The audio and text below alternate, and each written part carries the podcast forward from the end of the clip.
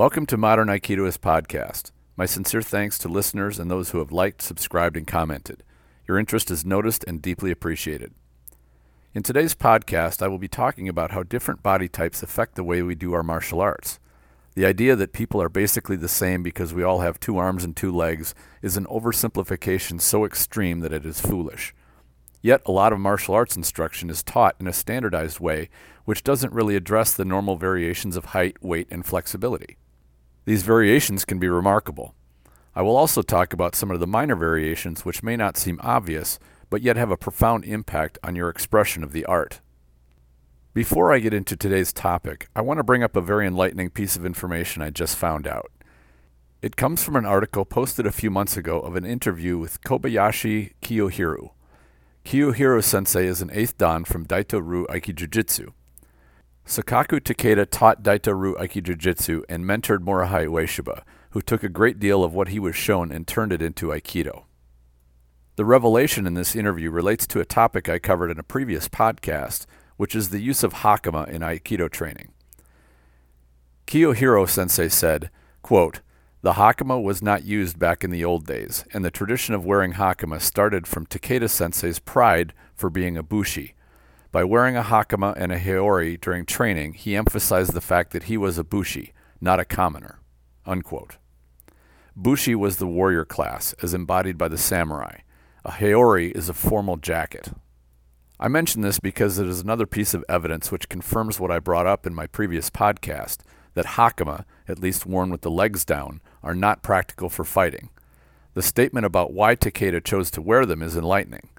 Takeda was trying to show that he was part of a higher social class than he actually was. The fact that he was wearing clothing which was ill suited to martial arts training is interesting. Hakama and haori were formal clothing and were primarily worn by the upper classes of Japanese society. Hakama required a great deal of fabric to make and were more expensive than simpler pants. When you look at poorer soldiers, such as the ashigaru or foot soldiers, they would not wear hakama but simple pants, which are far more like normal dogi pants. Imagine training for boxing wearing a tuxedo because you wanted to look like you were wealthy or important. Hakama look nice, but then so does a tuxedo. That doesn't mean either are practical for martial arts training. Neither are suitable for combat either, which is why when you see samurai dressed in battle in artwork and photographs, they had their hakama bound up around their shins with either cloth wraps or greaves, which is lower leg armor.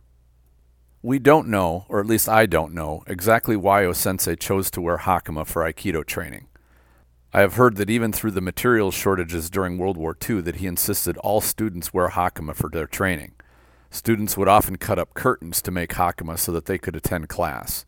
If anyone knows the reasoning O Sensei had for insisting on the use of hakama, please post in the comments or contact me privately. Now let's get started on today's topic. I'm taller than average at 6 foot 4 inches tall. For decades, I've heard people say that tall fighters and martial artists have an advantage with their long reach. We have long arms and can strike from a distance that shorter fighters cannot. A step with our longer legs tends to cover more distance than those with shorter legs. These are pretty obvious advantages, but they are far from absolute. There are disadvantages to being tall as well. First off, being tall means my center of gravity is high. It isn't difficult to get underneath it for a throw. From a striking standpoint, I've got a lot of target area to hit. Mind you, I'm not complaining one bit because I like being tall. It wasn't until I started training Aikido that I ran into the more notable disadvantages of being a tall martial artist. A few techniques really hammered home the point that Aikido is invented by shorter people. When Aikido spread outside of Japan, it needed to address how to deal with a much taller attacker. There are two primary methods of doing this. One, to bring the taller attacker down to your level and making him lose his posture by bending over, and two, going up to his level. The best example of this last approach was Koichi Tohei. Tohei is noted for his hop. He will jump into the air, being completely off his feet as he enters or turns. If you've seen any film of Tohei, I'm sure you have seen what is often referred to as the Tohei hop. It was described to me that this hop is something he picked up when he came to America and had to deal with the much taller Americans. I'm not sure if that's true or not, but there's no denying that he used it. Funny story, I got to see a student of Tohei's lineage from another organization use it. This student was even taller than I was, and he was hopping his way through technique. even when performing technique on a shorter uke.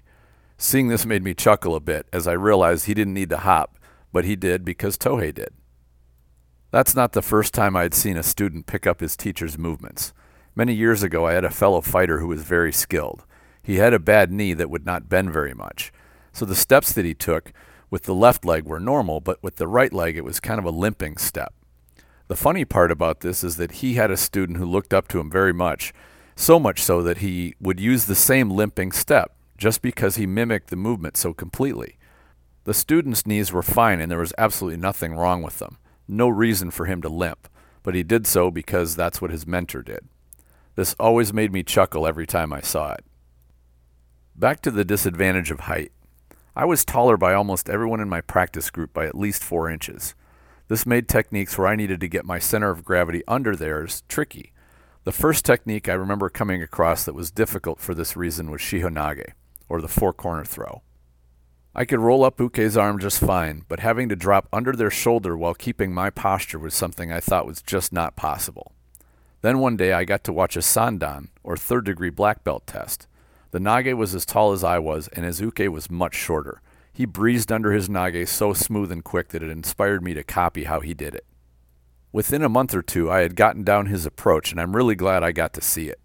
I still have to squat fairly low to get under Uke's shoulder, but I found ways to do it and remain in good posture.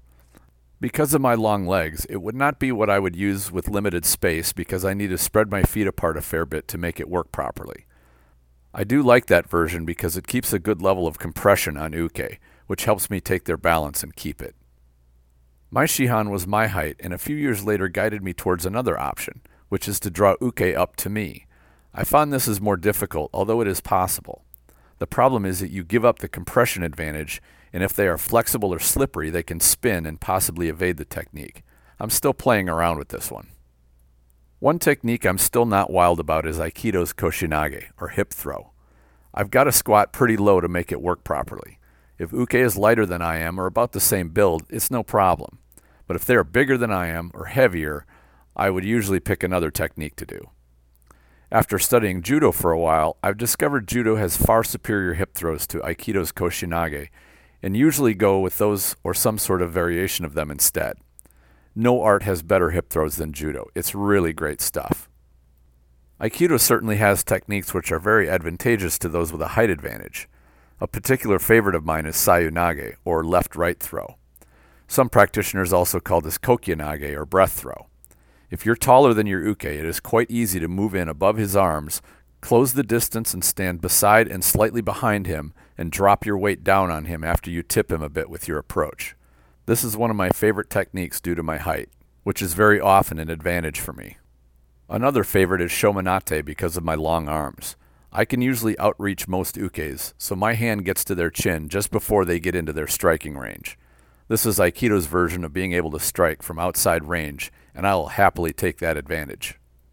Even though I'm tall, my build is pretty lean. This means I'm pretty easy to move once somebody gets a hold of me. Where this comes into play is dealing with ukes who are stocky, muscular, or very strong.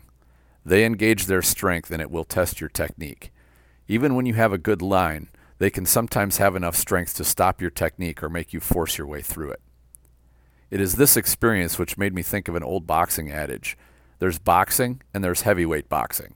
The meaning here is that heavyweights move much differently from middleweights or lightweight fighters. Muhammad Ali was a notable exception, being a heavyweight that moved more like a middleweight. He was quick on his feet, very agile, and slippery. Heavyweight fighters are more like large battleships than fast moving cruisers. They may not be quick and agile, but you certainly don't want to get hit by one. I've noticed heavyweights tend to have slower feet, so would keep this difference in mind and make sure to take the advantage of my quicker footwork. The difference in weight is a simple physical one. One could say that the difference is physiological in that if the mind thinks that you are slow, then you will move slower. Since Ali didn't think this way, he was able to use quick and agile footwork despite his size and weight. The fact that different bodies move differently has profound effects on martial arts. As the movements of an art are different, so are the strategies that those movements employ. At first glance, it is obvious that the Japanese tend to be shorter than average. Martial arts from Eastern Asia and the Pacific Rim seem to be designed for smaller bodies. speed and quickness tend to be the priority, as seen in Wing Chun, Taekwondo, and the arts of the Philippines, such as Kali, Eskrima, and Silat. Smaller bodies have a higher strength to weight ratio and have an easier time moving quickly. That's not to say there are not arts from this region which do not use strength or leverage, because there are. Judo, sumo, and karate are notable examples.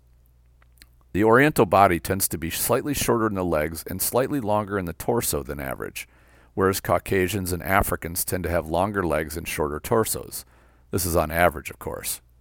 What are the effects these differences have on martial arts? One major difference is in the stance. Those with shorter legs tend to get better power by planting the back heel down. Doing so gives up some quickness in movement, though.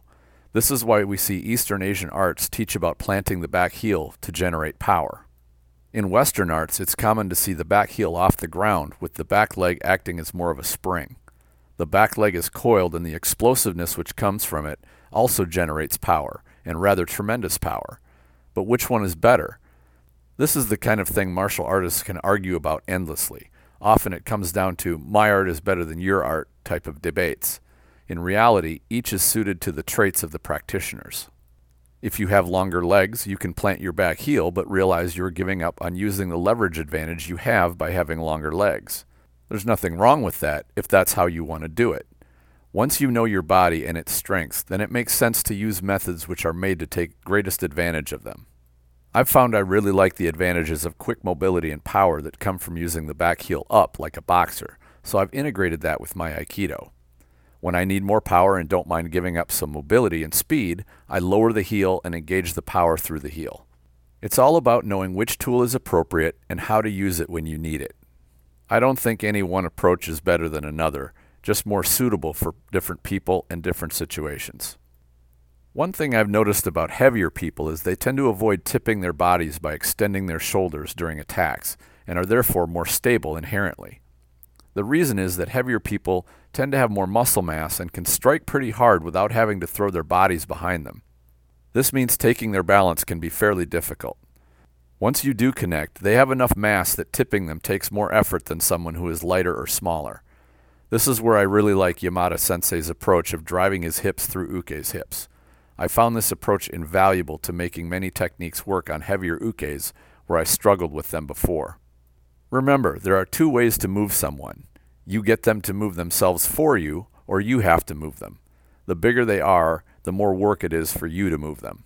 If you're like me, you have probably wasted a lot of effort trying to move somebody who is large. The alternative is to move around them and make them move to follow you. This is easier said than done, but practice using your mobility. If you are smaller, you likely have a mobility advantage. Even though it may be only slight, it is worth using. People who are large with a lot of muscle mass require a lot of blood to move it around. If you are smaller, you don't. Your lungs and heart don't have to work as hard to move your body around. This is an important advantage to use against a heavier or larger opponent. Time is on your side. Moving in and getting a hold of you is on their side. If you allow them to do this, you give up your advantage and they are in control. Remember, never play to Uke's strengths. Play to your own strengths and play to their weaknesses. One of the most remarkable lessons for dealing with an unusual body type came from a couple of fellow students who were junior to me, or kohai, from my old dojo. They were sisters, and they were the most flexible people I've ever encountered. Both of them had enough wrist flexibility to lay their fingers on their same forearm, either backwards or forwards. They could rotate their wrists 360 degrees in both directions. They could also clasp their hands and rotate their arms up over their heads so their hands were fully behind their back and they could do this easily. Frankly, I thought they were made out of rubber. Applying Nikyo was virtually pointless on them. Sankyo and Kotegaeshi were nearly as frustrating. That is, until I discovered that neither of these techniques really were about the wrist. Once I learned it was far better to move my body to take them off their feet, with the help of a little bit of down pressure on the forearm, those techniques became reliable. Most pins were also nearly pointless, so the go to would be to either sit or kneel on them to keep them pinned down. Yes, their elbows bent backwards far enough that they could pretty easily maneuver out of the standard Ikkyo pin. Around brown belt level, I started figuring out that I needed to view these experiences as puzzles to be solved. Taking on that attitude made me look forward to training with a wide variety of different body types. With practice, I could tell what I was dealing with quickly and make the necessary adjustments. You can learn a lot when you have such people try to evade and escape your techniques. They are training gold. Another fellow student started when she was 12 years old and she was quite small. She always had difficulty grabbing larger wrists for techniques like Sankyo due to her much smaller hands. An adjustment that worked very well for her was to grab some fingers with the other hand. Sankyo in particular works even better when the second hand grabs the bottom two joints of a couple of fingers. She could get a guy twice her size dancing on his toes doing that. I admit that I steal that approach myself. It just works too well. There is nothing wrong with using two hands to grab somebody who is much larger or stronger. Make sure you get control of them, and if it takes two hands to do it, use both of them. I admit there was a time, as a beginning and even intermediate student, that I found great frustration when I encountered people who either had different body types or who moved in unpredictable ways in response to techniques. The reason was that I felt I was just starting to understand how technique worked, only to be shown that I couldn't consistently succeed with them. In time, I came to realize that it takes a lot more training to understand all the variations of a technique. There are many ways to adjust to different body types in order to make a technique work. My own body type and build plays into which variations work better than others. It's not a quick path to explore these, and I'm still working on it. It took putting the journey in proper perspective to keep it enjoyable. The false path is to blame uke and make them respond how you want them to. A good practitioner has the skill to handle any body type effectively. It is your duty to learn what those are. Take these ukes who have different body types for what they are. They are gifts to your training. Working with them will teach you far more about Aikido than you may realize at first. Don't get frustrated, but be thankful you have someone who will help push your Aikido to get better. Just keep your mind focused on improving yourself, and before long you will handle them effectively. What are other topics you're interested in hearing covered in this podcast? Please share your ideas in the comments if you're watching this on YouTube, or go to the Facebook group Aikido the Martial Side and post a comment. You can also support this podcast by donating either through a monthly sponsorship or through a single donation of any amount you like. I always enjoy hearing from the listeners of the show, whether through the comments or questions. Thank you all for sharing your interest. Enjoy your training.